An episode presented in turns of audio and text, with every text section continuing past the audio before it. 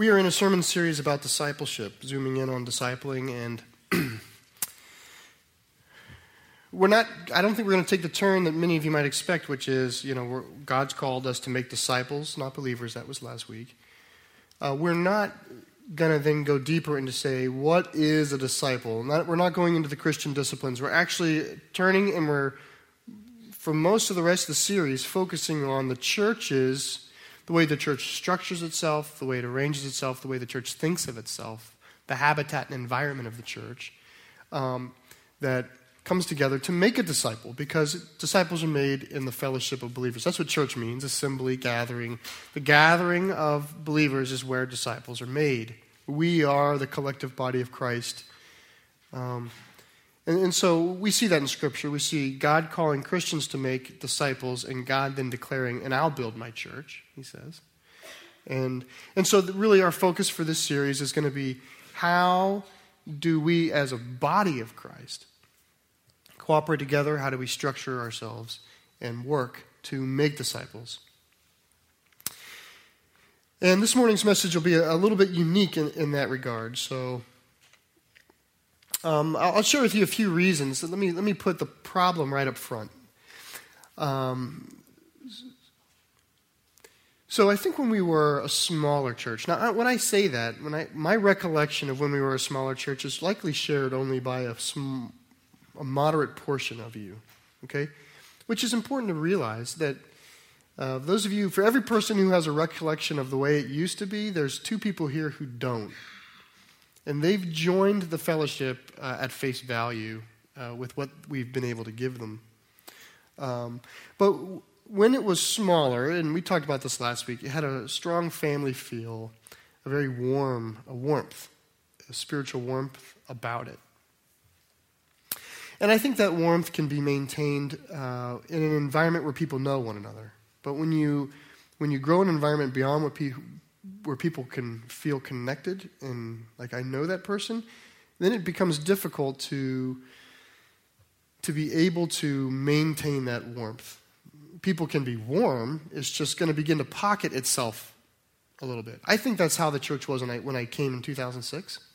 I came in 06. It was growing and it was exciting. It was still very much one church, one service. It had one banner over it. There was no subdivision in the church, but there were subdivisions in the church. People just probably didn't see them at the time. There were two predominant Sunday school communities, which some of you who haven't been around a while are like, Sunday school? 85% of our church went to Sunday school back then. There were some Sundays where there were more people in Sunday school hour than they were in worship. Now, I'm counting all children's ministries as well, but we had Sundays where people would come in to church just because they had to do nursery. And so you might have 163 people in the second hour and 161 people in the first hour. It was a off the charts bizarre. Good, bizarre. You were good and bizarre. But in that in that 160 one service model, by the time I came in 2006, what there really were were about two large groups at different uh, generations. There was a large group in my parents' generation that flocked together, and there was a large group around Pastor Rick's generation that flocked together, and then there was about 50 or 60 that kind of 50 or 60 or so who kind of connected around that. But I want to say, even then, it wasn't really one monolithic church. It was naturally saying, I, I can't know everybody, and so I'm going to kind of know this group of people. Well, we've far exceeded that now. You can't know everybody here. And yet, we've never really adjusted the banner of identity. We've always still held one, we are a church. We've thought of ourselves as a student body, and we have small groups, and we have Sunday schools, and we have Bible studies, but we never point to any one of those things and say, that is the subdivision of the church where your identity is going to live. We've never done that. And it would be wrong to do that because that's not the subdivision. We just don't really have a subdivision. We're just kind of the church. It happened that way. And I think because it's happened that way, um, it's, it's grown a little bit more difficult to appreciate how do we care for one another in that environment because we can't care for the whole church. You, you just can't know. I, I don't know everybody, and you pay me to know everybody. So you, in a volunteer level, aren't going to know everybody. If you add, you want to add, I'll add a few other things to that. I just give you a disclosure of the, of the things that weigh on my spirit as far as if we're going to say to the Lord, Lord, we do want you to grow this fellowship in a healthy way. If that's going to be our holy perspective, which it should be, then the Lord would say, well, then make sure you can grow in a healthy way. Right? You can't you, you got to be careful what you pray for. And we have to be responsible with what we pray for. And so I look at some of the things we've done over the years in order to care for the fellowship, and they have had um, a double edged sword. When we went to two services, we cared for the fellowship, and it hard pressed the fellowship. You know, because now there's a lot of disconnect. Sunday school attendance is no longer 85%, it's 60%. Now, there's a lot of good reasons for that. There's a few bad ones. Some of you now don't feel connected, and so now you can skate out to the parking lot after the first hour or just come in the second hour. Some of you have joined since, since we've done all that, and you don't have a historically conditioned culture that assumes Sunday school. Okay? And I'm not going to pin that on you. God bless you for being here. And some of us, are now, you know, we work in one, we work in the hallway in one service, and you come here in the other service. And so, whereas in the past you would have gone to Sunday school. So there's all sorts of things at work as to why uh, why Sunday school numbers are going down. But the reality is, is the fellowship knows itself less as it meets over two services, which is, is frustrating for me at one level because I've come to believe that the worship service is the one place in church that you do really want it big because it is it's the only time that we're meeting as a community where we're shoulder to shoulder not face to face. Really doesn't matter how many people are in this room. Well, it does in this room. It really doesn't matter how many people are gathering in the worship of the lord because our focus is not one another. Our focus is the cross and what christ has done for us. And we prefigure in worship service the gathering around the throne in Revelation, where every nation, tribe, tongue, and people will be present singing, Holy, Holy, Holy is the Lord God Almighty. That's, we're role playing that now. We are corporately reminding ourselves that He has risen from the dead and that we are victorious in Christ. And that is a big thing. That's a great thing. And we've divided that. So there's areas in the church where we've outgrown any sort of useful division. At least we're outgrowing. So some things are too big and have not been subdivided, and some things should be big and have been subdivided. And that's what today is about. I'm sharing with you um, my thoughts about what maybe what the word says to us that might assist us in thinking the way uh, thinking the right things about this. So let me pray, and uh, we'll talk a little more, and then we'll turn to the Word. Lord, guide us in our time. Guide this discussion uh, or these words as they uh, come off my lips and into the air and onto hearts, Lord. Um, may you be sovereign over, over their effect. And make us thinkers for you, Lord, and doers for you. Um, I pray, Lord, this morning you would create conviction out of reason, Lord, not simply out of uh, uh, emotion, Lord, that we would reason well about your church and then come to conviction. I pray this in Jesus' name, amen. Okay, I, I, this is important to share, so I'll try to be quick. But when I came to the church in 2006, I read a book one month later, so I was a total rookie. And the name of the book was The Search to Belong by Joseph Myers. And I remember thinking to myself, this guy is a genius. And I'm a book critical human, so that's saying something. I thought he was a genius, but I was only one month in, right? what can I know? Really, in retrospect, I chuckle at myself. Uh, the guy, uh, Joseph Myers, is a pastor, Christian thinker. He thinks a lot about Christian community. That's where his work in the church is, is how do we care for Christian community and belonging. Well, seven years has gone by now, and Myers is smarter now than he was seven years ago. I mean, this, this is, so I, I feel like it's worth sharing with you. This is what he says essentially, and I'll be quick. He says that people connect at various levels, that there's multiple levels of connection for community and for people, and each one of those levels is valuable for us. And he breaks them up into four basic ways. He says the first level is the public level. He says the public level is an, area where people are gathering around some kind of outside influence. We're gathering, something else is bringing us together. Like an Eagles football game. It's a great example of a public gathering. Now, people look at that, you know, people painted up and with green who go again and again to a losing experience sometimes, and you're like, how do they do that? You know, I'm, I'm, I'm one of those loyal people who I can't, it is meaningful. I can tell you it's meaningful. It's true belonging. That's what Myers would say is, is don't discount that as shallow and willy-nilly. Something real is happening there. Another way you might say it is I, so I was, an, I was into Apple before everybody else got into Apple. And some of you people know this feeling when you're one of the first people with the sleek white Apple laptop and you'd be sitting in a coffee shop and someone else would walk in with their Apple laptop, you felt perfectly comfortable going, Nice, isn't it? You didn't even have to give context. It's nice, isn't it? And they go, Oh, yeah. And you could have what might otherwise sound as an intimate conversation with a person. You'll never know their name and you'll never see them again, but you'd be like, When did you make the switch? Yeah? And they'll give that like impassioned, like introspective look to you and be like, oh, several years ago. I just couldn't do it any longer. I am so glad where I am today. The changes in my life are dramatic. right? Now, that is a public, we are gathering around some outside influence.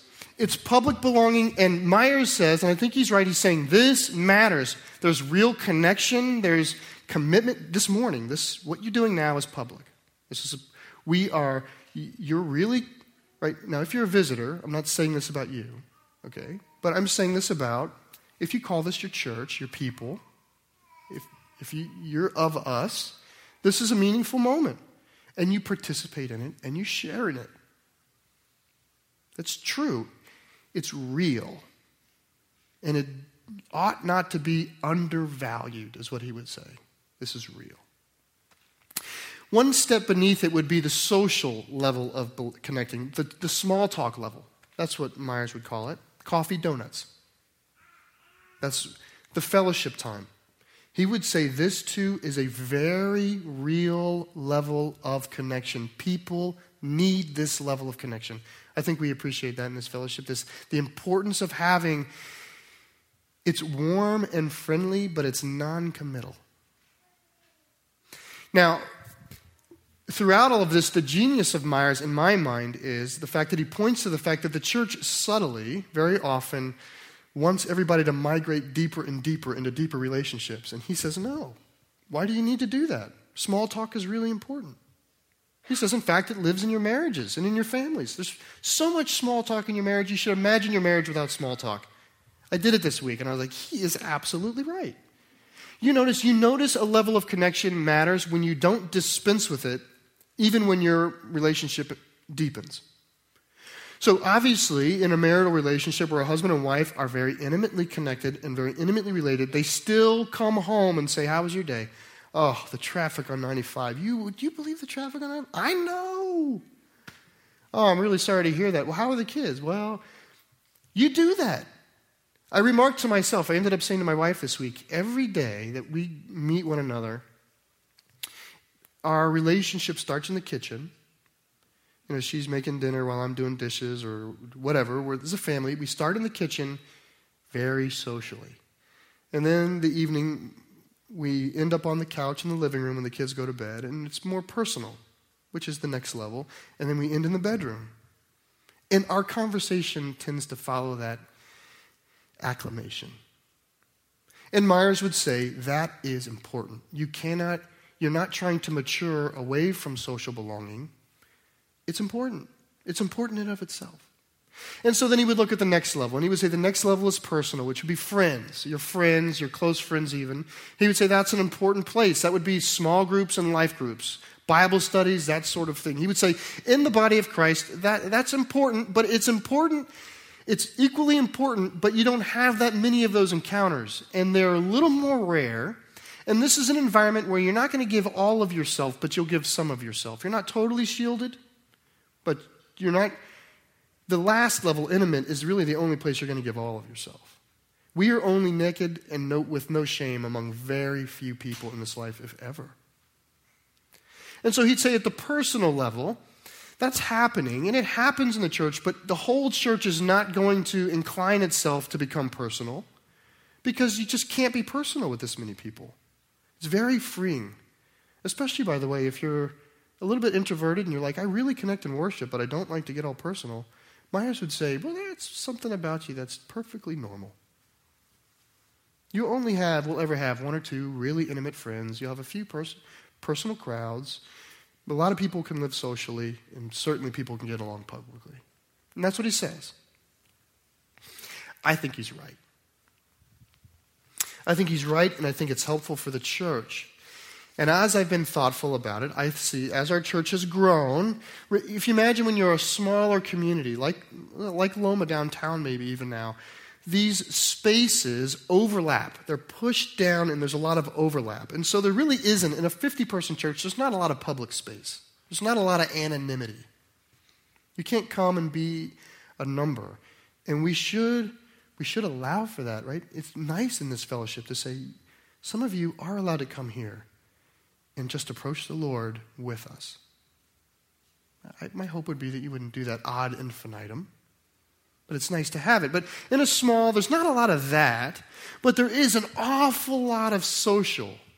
This is what Hockessin Baptist Church thrived on for so many years was that solid social space that pleasantry friendly coffee donuts kind of we know one another we care for one another and then there's a strong amount of personal that's what happens but as the church grows these things the social space gets if you don't do something about it it gets thinner and thinner and thinner and thinner until it's public and there's no social space left.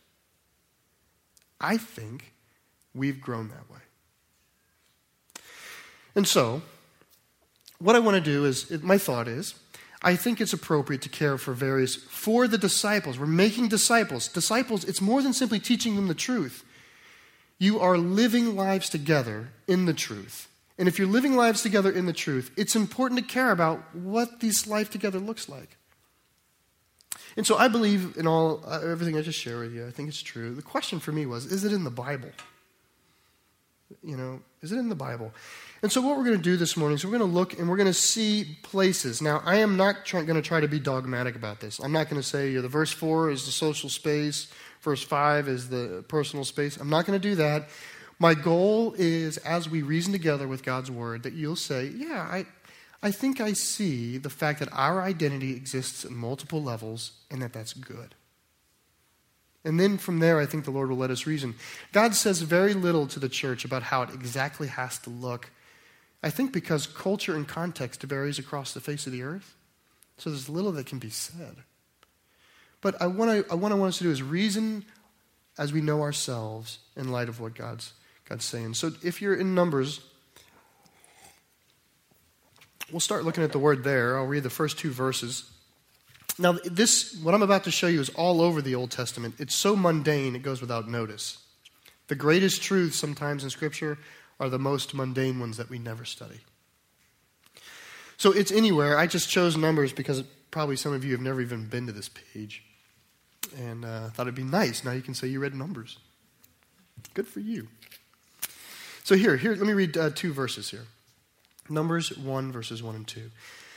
The Lord spoke to Moses in the wilderness of Sinai, in the tent of meeting on the first day of the second month, in the second year after they had come out of the land of Egypt, saying, Now here's what I want you to listen to Take a census of all the congregation of the people of Israel, by clans, by fathers' houses, according to the number of names, every male, head by head.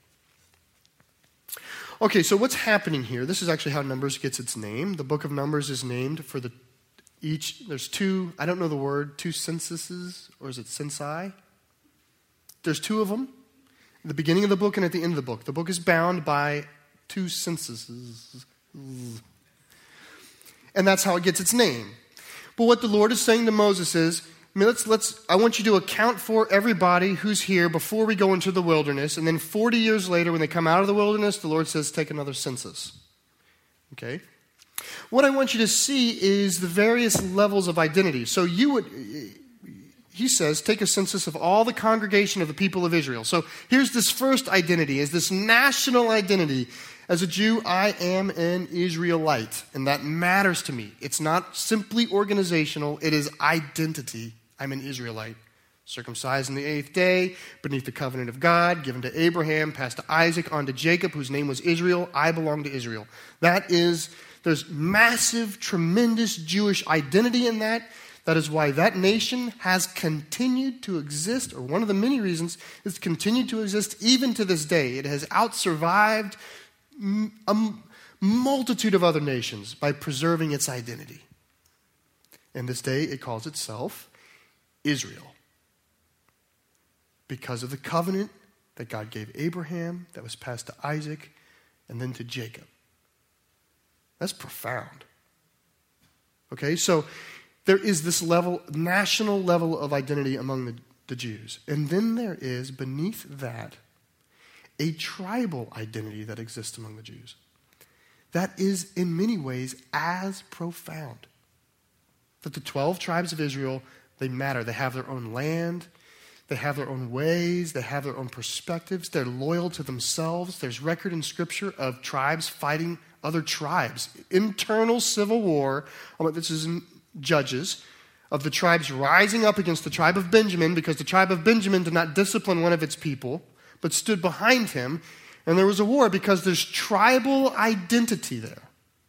Okay? And then here in Numbers, you see the same thing. You see beneath the tribes are clans, and beneath the and clans is something a little bit more than a family. It's, it's, it's, a, it's a cozy conglomeration of families, and then beneath clans are families. Now, the point is not to discuss the individual levels so much as to show you that they're there. So, if you look in verse 20, you'll see this is how the census went. Look, for the people of Reuben, Reuben is the tribe. The people of Reuben, Israel's firstborn, their generations, by their clans, by their father, father's houses, according to the number of names, head by head, every male from 20 years old and up, all who were able to go to war, those listed of the tribe of Reuben, 46,500. And then it goes of the tribe of Simeon, of the tribe of Gad, of the tribe of Judah, Issachar, Zebulun, it goes on and on. Again, I'm not trying to dogmatically present to you that the tribe is the public space and the clan is the social space. I'm not trying to do that. I'm trying to share with you that our identity as followers of Jesus is fostered and cared for at multiple levels. Multiple levels. So we have something in common with every Christian on the face of the earth. When the church in Uganda is persecuted, at some level, we feel it. When it comes to our eyes and our ears, there's a sense that we feel it. Why? Because we are the same nation. We are the people of God. And these things, this happens, right? So you know, I don't want to be surgical about where to point these things, except to say that it exists. I'll show you another one in the Old Testament. Go to Exodus 12. I think it's page 46 if you're. Now, these are all over the place. So the, the tribe, clan, Israel, nation, all of that, it's all over the place in the Bible. And we'll look at it a little bit more next week. Um, but I, I, certainly don't want you to think I'm cherry picking. I'm cherry picking for time, but the content is all through the Old Testament. Okay, here's a different way of looking at the same thing, though the Passover, Exodus 12. So, if you want to think of the Passover, how would it fit in today's culture? It's similar to your New Year's Day, your Independence Day, and Easter all rolled up into one. That's what Passover is. The, the Lord's going to start the calendar with Passover. He's going to say to the Jews, This is going to be the first year of your calendar, and you're going to call this day one of month one. And on this, you're going to begin to celebrate the way I redeemed you into, into freedom. So there's a lot going on. Passover is a big deal, okay? Let me read four verses. With an eye on, I want you to ask, where is the Passover? Where and how is the Passover being celebrated? At which identity? The Lord said to Moses and Aaron in the land of Egypt, This month shall be for you the beginning of months. It shall be the first month of the year for you. Tell all the congregation of Israel that on the tenth day of this month every man shall take a lamb according to their father's houses, a lamb for a household. And if the household is too small for a lamb, then he and his nearest neighbor shall take according to the number of persons, according to what each can eat. You shall make for your, your count for the lamb. Now I'll stop there. There's details given about the meal in a second.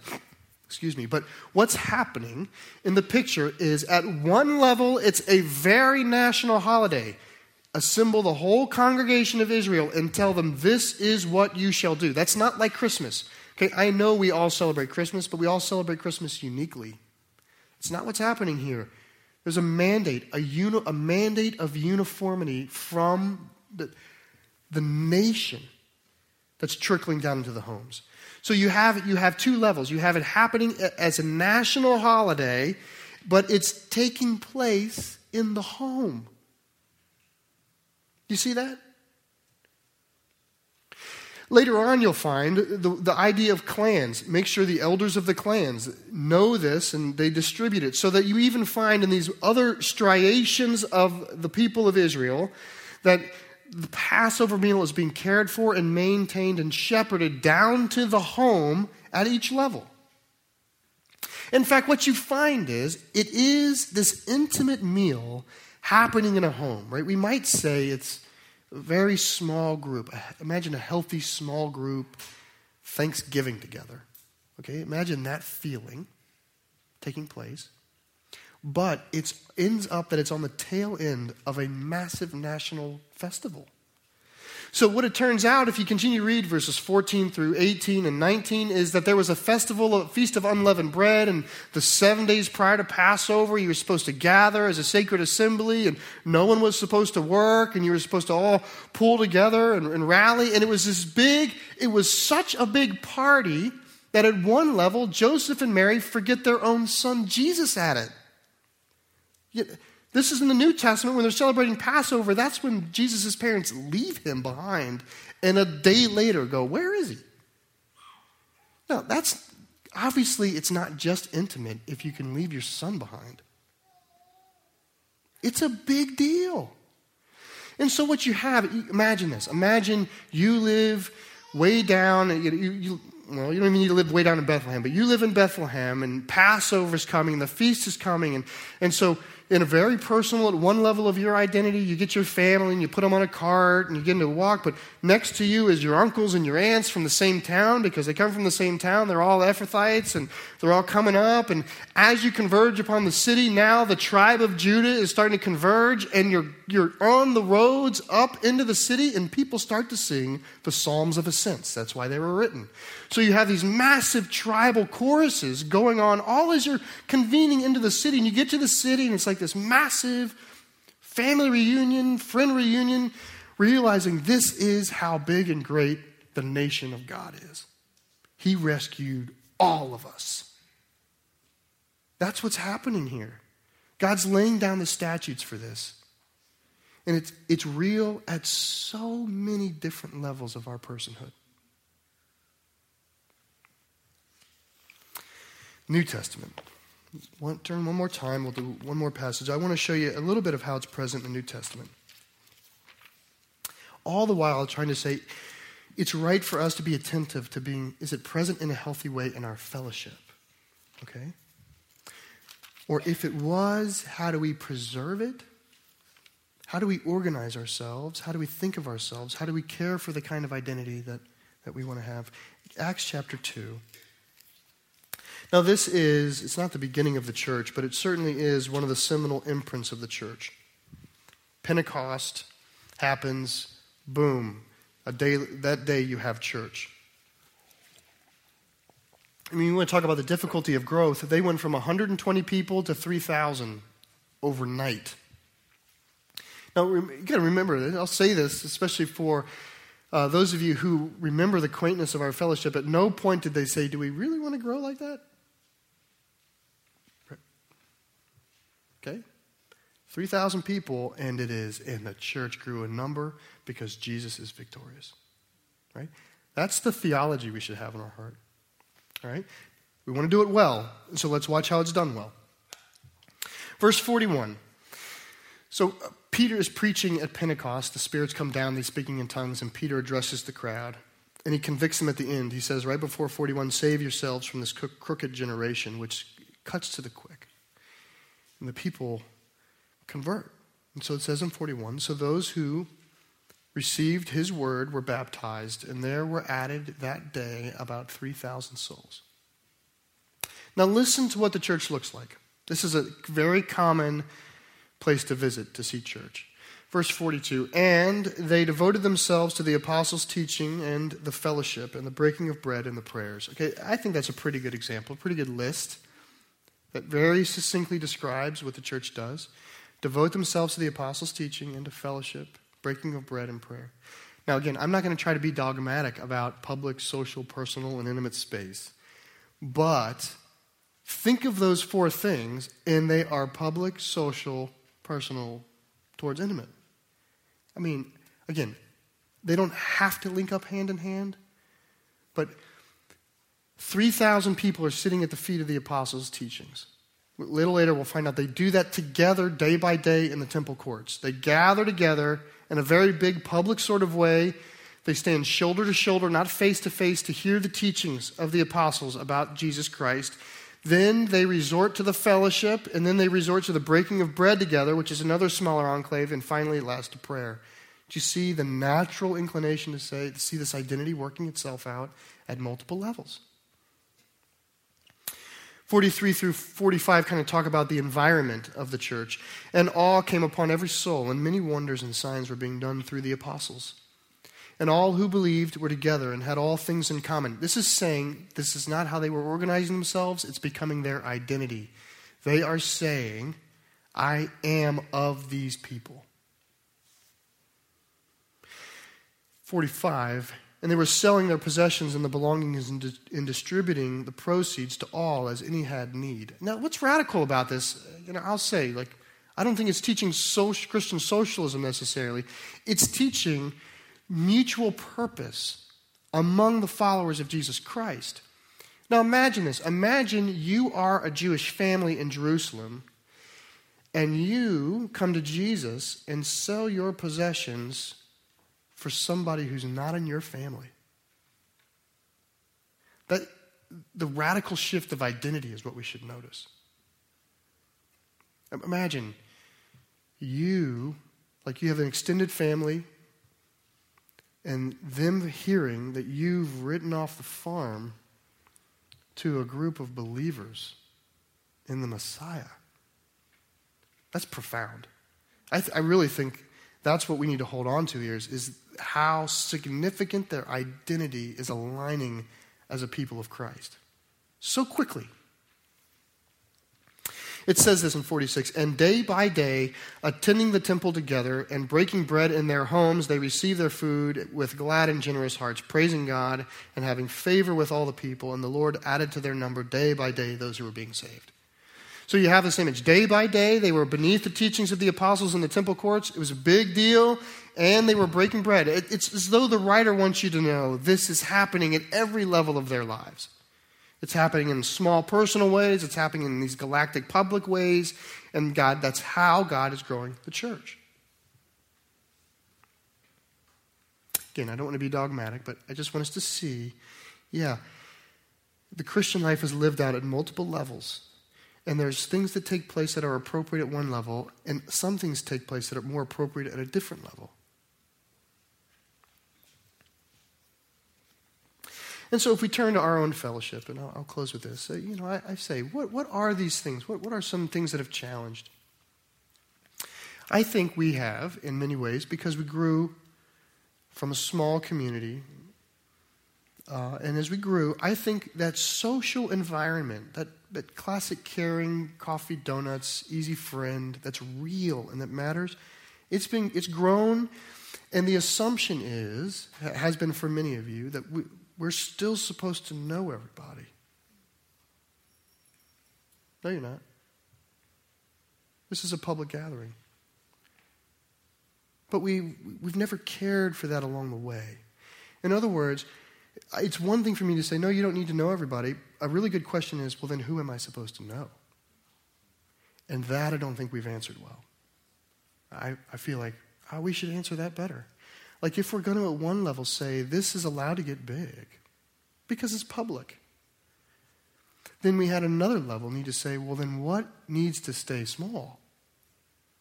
Because it's social and personal. In other words, we cannot diminish one because we're enjoying another. We recognize they all are of value and they all need to be cared for. I think another place that this has happened alongside of growth is our transition.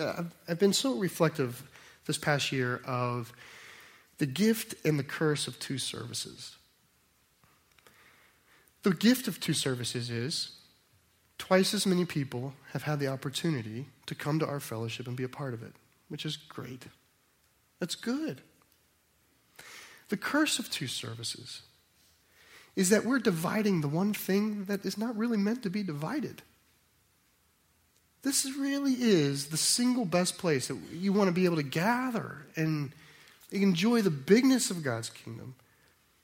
And yet, we've, we've, we've, since we've divided the one thing, it is not like they did the Passover in March for the tribes that started with A through L, and then in November for the tribes M through Z. They didn't do that, right? There was this notion of there are some times that we do want to have a, assembly together and, and speak and listen and enjoy God as His people. And so, this is a thinking message. It's my hope and my prayer that as you, as you think about the Word, as you think about our church, that you would uh, open yourself up to, yeah, I think God does want us to care for these different places in a unique way. There's, and I got no, nothing radical, except, yeah, we can do better. And there's better ways to do it. Amen.